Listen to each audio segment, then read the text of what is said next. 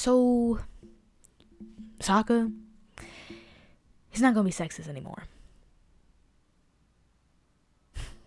I know that was a interesting way to get your attention, but welcome back to Black Meets Pop Culture. I'm your host Zoe, and today we'll be talking about Avatar: The Last Airbender, but not in the way that I usually talk about it.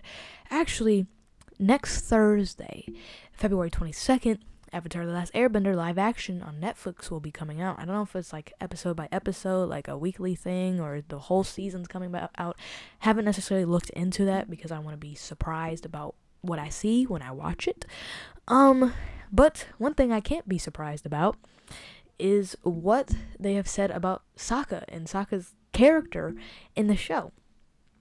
Recently, it's it's been been a whole thing in the news, but recently the actress that plays Katara uh, and the actor that plays Sokka made some comments. I'll read them to you. The actress that said, plays Katara said, "I feel like we also took out the elements of how sexist Sokka was." Talking about making changes to the show. Uh, she said, I feel like there were a lot of moments in the original show that were iffy. Then the actor that plays Sokka, I'm not saying their names because I don't want to mispronounce them. I'll probably show you a picture of them in post, but I don't want to. I first of all, I hate it when people mispronounce my name, so I'm sure these people uh, hate um their name being mispronounced. Uh, anyway, so the actor that plays Sokka said, "Yeah, totally." there are things that were redirected just because it might play a little differently in live action. Now, that last sentiment I can understand. Um, of course, tr- translating something, I'm actually writing a script about Watchmen. Hey, I have it right here. The graphic novel Watchmen. I I have something about that, and I, while writing a script, I I said that I understand that, for example, Doctor Manhattan's clothing, the how it fades over time. I can understand how that uh, wouldn't necessarily be um, translatable onto live action, especially with the time that they had. They had, I mean, the ultimate cut is like three hours and, and, and some and some change. So I can understand why you wouldn't want to necessarily add that to the film. I get it.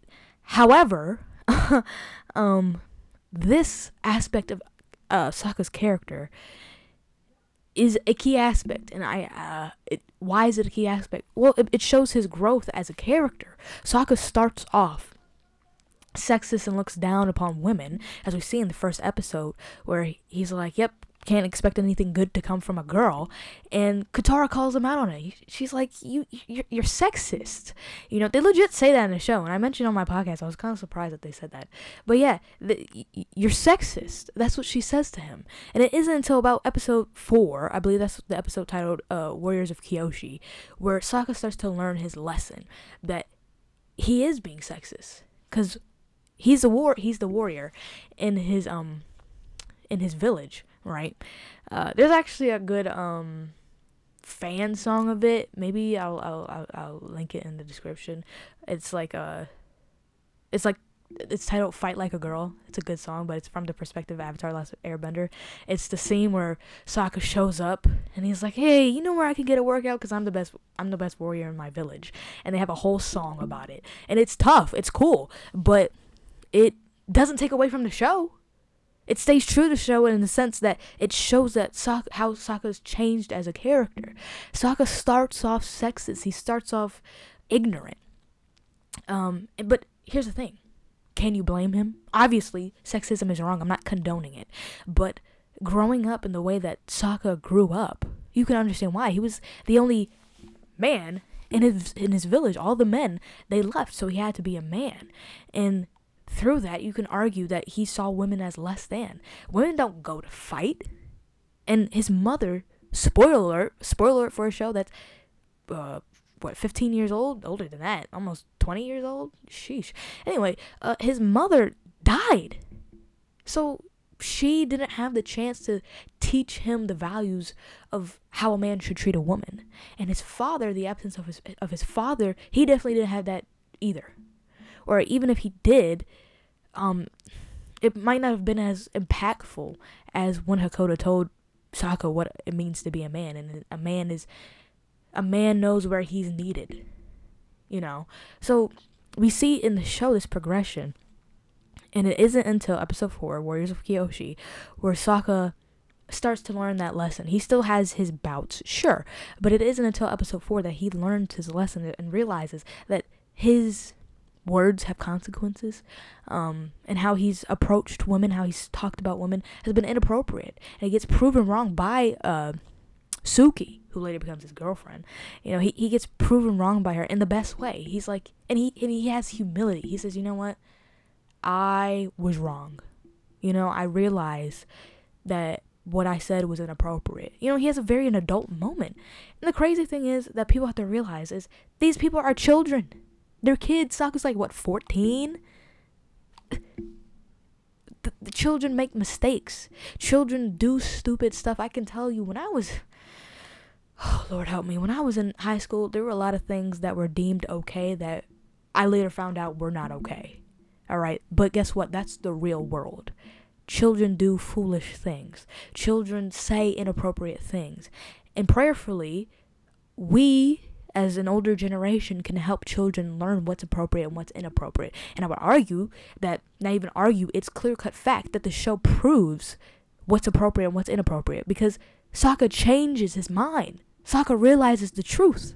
And if you have Sokka start off as just a perfect person, then nobody can relate. Matter of fact, nobody can know that sexism is wrong. If they don't see Sokka realize that lesson themselves, maybe they are sexist. And they see Sokka, a character that they may or may not admire, and they see him change his mind, repent, if you will, have a change of mind. And they say, I want to have a change of mind too. Sokka made me realize that this behavior is inappropriate. Therefore, I'm going to change like Sokka. I'm going to be a better person like Sokka. Now, is Sokka perfect? No. And that's the whole point. He's not supposed to be perfect. He's supposed to make mistakes. If Sokka's sexism wasn't addressed in the beginning of the season, then it, would have meant nothing towards the end when we have Master Pakku be sexist towards Katara. And it makes sense because they're both from the same tribe. They're from the water tribe, just the, the southern water tribe and the northern water tribe. So you can see where how they branched off and yet still kept some similar customs. Yeah. And also about the show, here's the thing. The most powerful characters, save for Aang, are women. Katara, Toph, Azula, Ty Lee. Are you serious? The most powerful Yue, she becomes the moon. The most powerful characters are women. But we don't need a whole PSA that says, oh, don't treat women bad. It's natural. And it just so happens that these people are the strongest. And, and here's the thing here's the thing. When it comes to Katara and Toph, wouldn't you want the strongest people to teach the Avatar? Save for, I mean, save for Iroh, Zuko was the strongest firebender. Okay, it made sense why Zuko taught Aang because out of all of them that were able to teach Aang, he was the strongest one. And with the Agni Kai, it proved even more that Zuko was stronger than Azula because Zuko's heart, he had his heart in check, but Azula was having a mental breakdown. She was not prepared for a fight. All her tactics weren't working. Right? So it makes sense why you would have the most powerful people teach the most powerful being in existence. But it just so happens that the most powerful people teaching, or the people who are most powerful in this element, teaching the avatar, are mostly women. It just so happens. All right, it's not like we need a, a female character to do this and to do that. No, it, it it's it's organic. It's organic, and like with Toph, it's not just because she's a girl, but it's because she's blind, and that goes into the sexist the sexism aspect in which how people judge you based off of your appearance. So of course, being blind has nothing to do with being sexist. However, they both have to do with your appearance. What you're what people think you're able to do because of what you have or what you don't have. Uh yeah. um I don't know what else to say. I just think the problem that we're having with media and the world is I believe that we're becoming too oversensitive. People are not perfect and because people are not perfect, film should reflect that. Books and other forms of media should reflect that. We're not saying you need to put it on a pedestal, but then again, we don't need a whole PSA that says this is wrong. You know, I think of like Grease. Grease is one of my favorite movies, one of my favorite musicals, and I understand that that film is dated. But spoiler alert, that's the point. That's the point. But also not only is that the point, you think of the scene where they're at the at the dance and you have boys like grinding up on girls. Sorry for young younger people that listen, but you have you have young men grinding up on young women, and you see the teacher saying, "Hey, don't do that." That is a subtle way of saying, "Hey, this behavior is not acceptable." I don't understand. I don't understand. I think this is just I, I did an episode on my podcast about this about are is media becoming too woke? And I think this is an exhibit of that because clearly the people who now of course this may be different when the when the when the show comes out but we're like a week away from the show and I feel like people who are advertising this, maybe even the actors themselves, I'm not hating on the actors, no hate, or maybe even the director, the directors. Once again, no hate, I'm not hating on anybody, I'm not trying to bash anybody. I'm just saying that this is a pattern.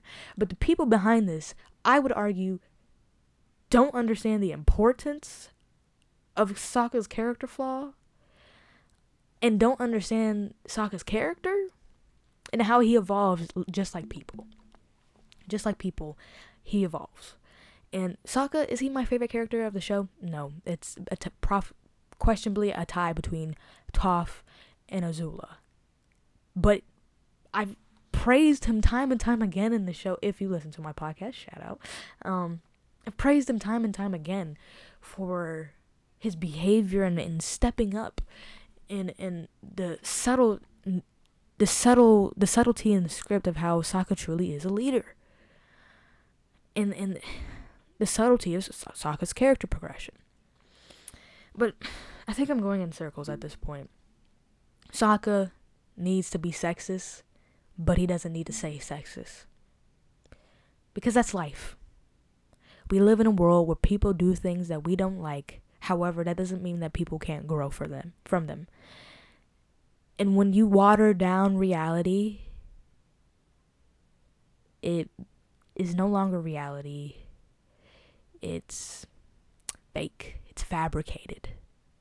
And that's a problem.